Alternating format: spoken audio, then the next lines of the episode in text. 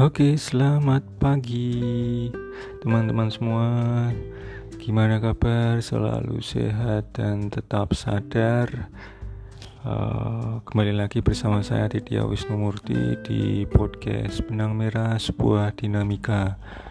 Oke, uh, saya sempat uh, menghilang ya saya sempat menghilang selama beberapa waktu lalu. Saya coba mempersiapkan diri atau istilahnya meresolusi ya apa aktivitas saya kembali ya.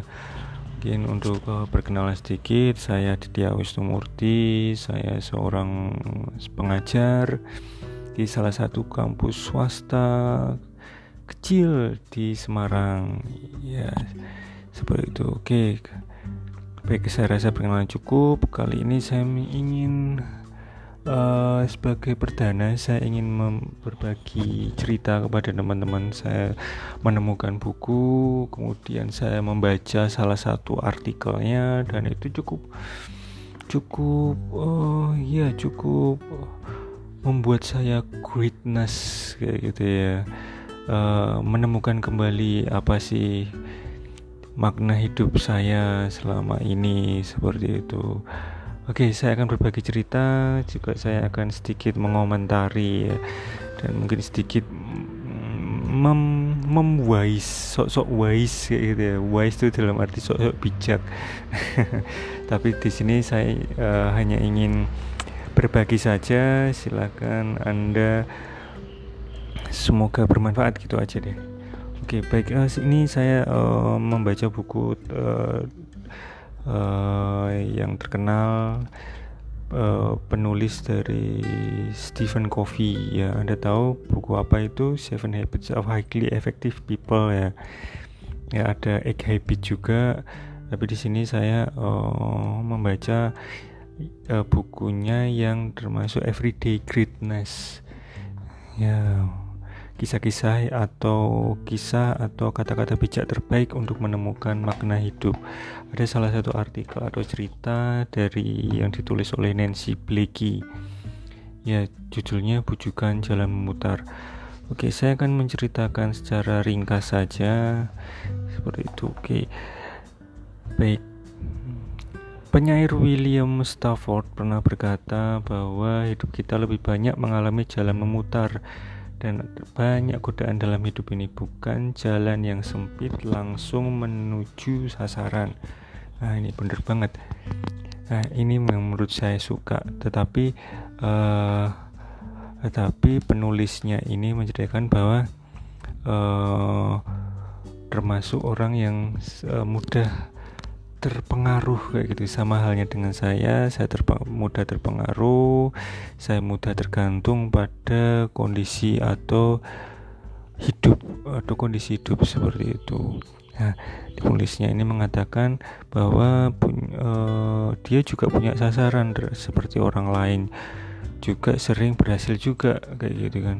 Tapi ada jumlah uh, jalan berbelok yang sengaja dibelokkan oleh penulis ini seperti itu yang berpengaruh terhadap kehidupan sehari-hari dan kehidupannya saat ini.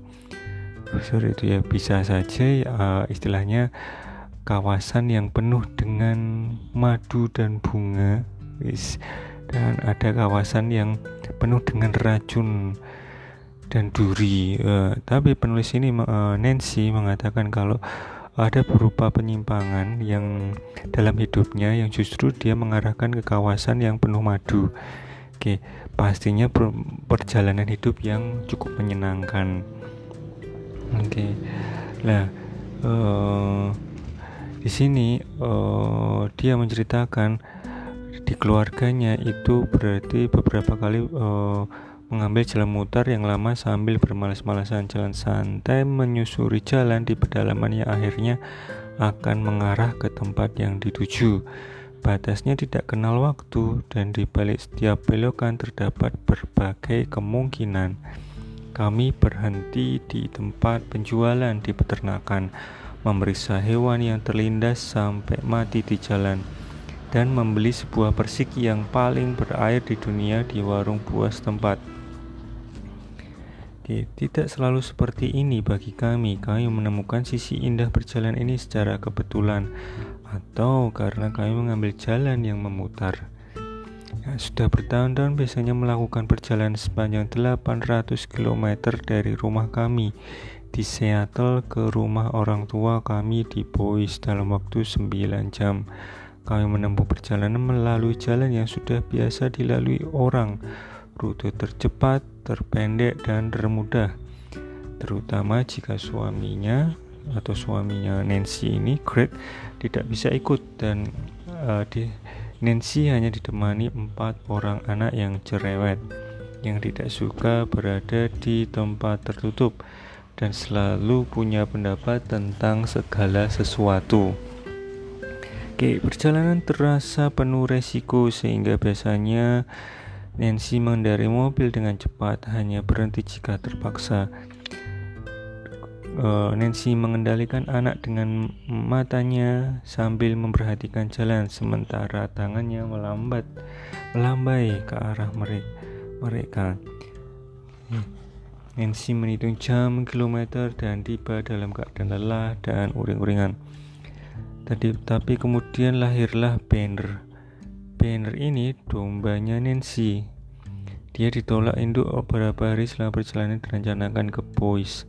Aku punya dua pilihan meninggalkan anak domba itu dengan suamiku yang harus membanyak kantor memberinya makan dua jam sekali dan tidak lupa untuk mengganti popok atau membawa banner bersama Nancy ke Boys. Ya, inilah sebabnya mengapa Nancy berada di jalan dengan membawa empat orang anak, seekor anak domba, lima sepeda, dan optimisme abadinya untuk berhasil melalui cobaan. Oke, Nancy terpaksa mengambil jalan di pedalaman. Nancy harus berhenti setiap jam dan membiarkan Banner meluruskan kaki panjangnya yang tertekuk dan goyah. Anak-anak mengejar dan juga saling mengejar. Mereka kembali ke mobil dengan napas terengah dan penuh semangat. Nancy mulai menilai diri sebagai orang aneh dari sudut pandang yang riang. Di saat dunia berjalan cepat, mereka justru santai. Alih-alih bergegas dalam sekali jalan, mereka malah menginap di sebuah motel di Baker, Oregon. Keesokan paginya disuguhi sarapan roti kayu manis yang lembut dan harum. Nancy menjelajahi beberapa jalan kecil memenuhi keinginan untuk mendadak seperti menangkap capung di semak rumput setinggi pinggang. Bahkan Nancy juga menikmati saat melihat keluar jendela mobil ke gantungan pakaian yang berkibar di tali jemuran. Ya, akhirnya Nancy dan uh, rombongannya tiba di rumah orang tuanya dalam keadaan segar dan penuh semangat untuk bercerita. Dibutuhkan waktu ekstra selama 5 jam dari biasanya, tapi apalah arti? Kami sudah uh, Nancy sudah menghabiskan waktu 5 jam untuk memulihkan diri, dari rasa lelah. Oke. Nah, seperti itu. Nah, di sini uh, yang perlu kita uh, cermati atau jadi pelajaran bahwa uh, ada perjalanan yang harus cepat dan langsung benar ya ada perjalanan yang harus memutar tapi justru malah menjadi bagian terbaik dari sebuah perjalanan mungkin saja kita menemukan diri kita yang terbaik dari situ oke okay. Uh, orang yang menghargai nilai uh, selama dia hidup uh, menghirup udara segar dan tahu bagaimana uh, uh, menghormati atau menghargai apa yang mereka punya. Itulah di mana kita merasa menjadi orang yang baru. Mungkin selama ini anda uh, ter terkungkung ya atau sudah ter termasuk dalam orang-orang yang hidup dalam rutinitas tinggi dan selalu-selalu itu. Kenapa Anda tidak mencoba berhenti dan mencari jalan lain walaupun uh, apakah itu tetap rusak jalan utama tidak. Itu justru mencari kebaruan dari Anda melihat diri Anda secara dari sudut pandang yang berbeda. Tujuan tetap sama, tetapi Anda harus memutar jalan ke arah yang lebih yang bukan lebih baik, yang berbeda. Yang bisa saja itu justru membuat diri Anda menemukan uh, makna baru bagi diri Anda. Oke, terima kasih atas waktunya mendengarkan cerita dan pengalaman dari saya. Uh, sampai bertemu di kesempatan selanjutnya di channel podcast saya Benang Merah Sebuah Dinamika. Saya Aditya Wisnumurti.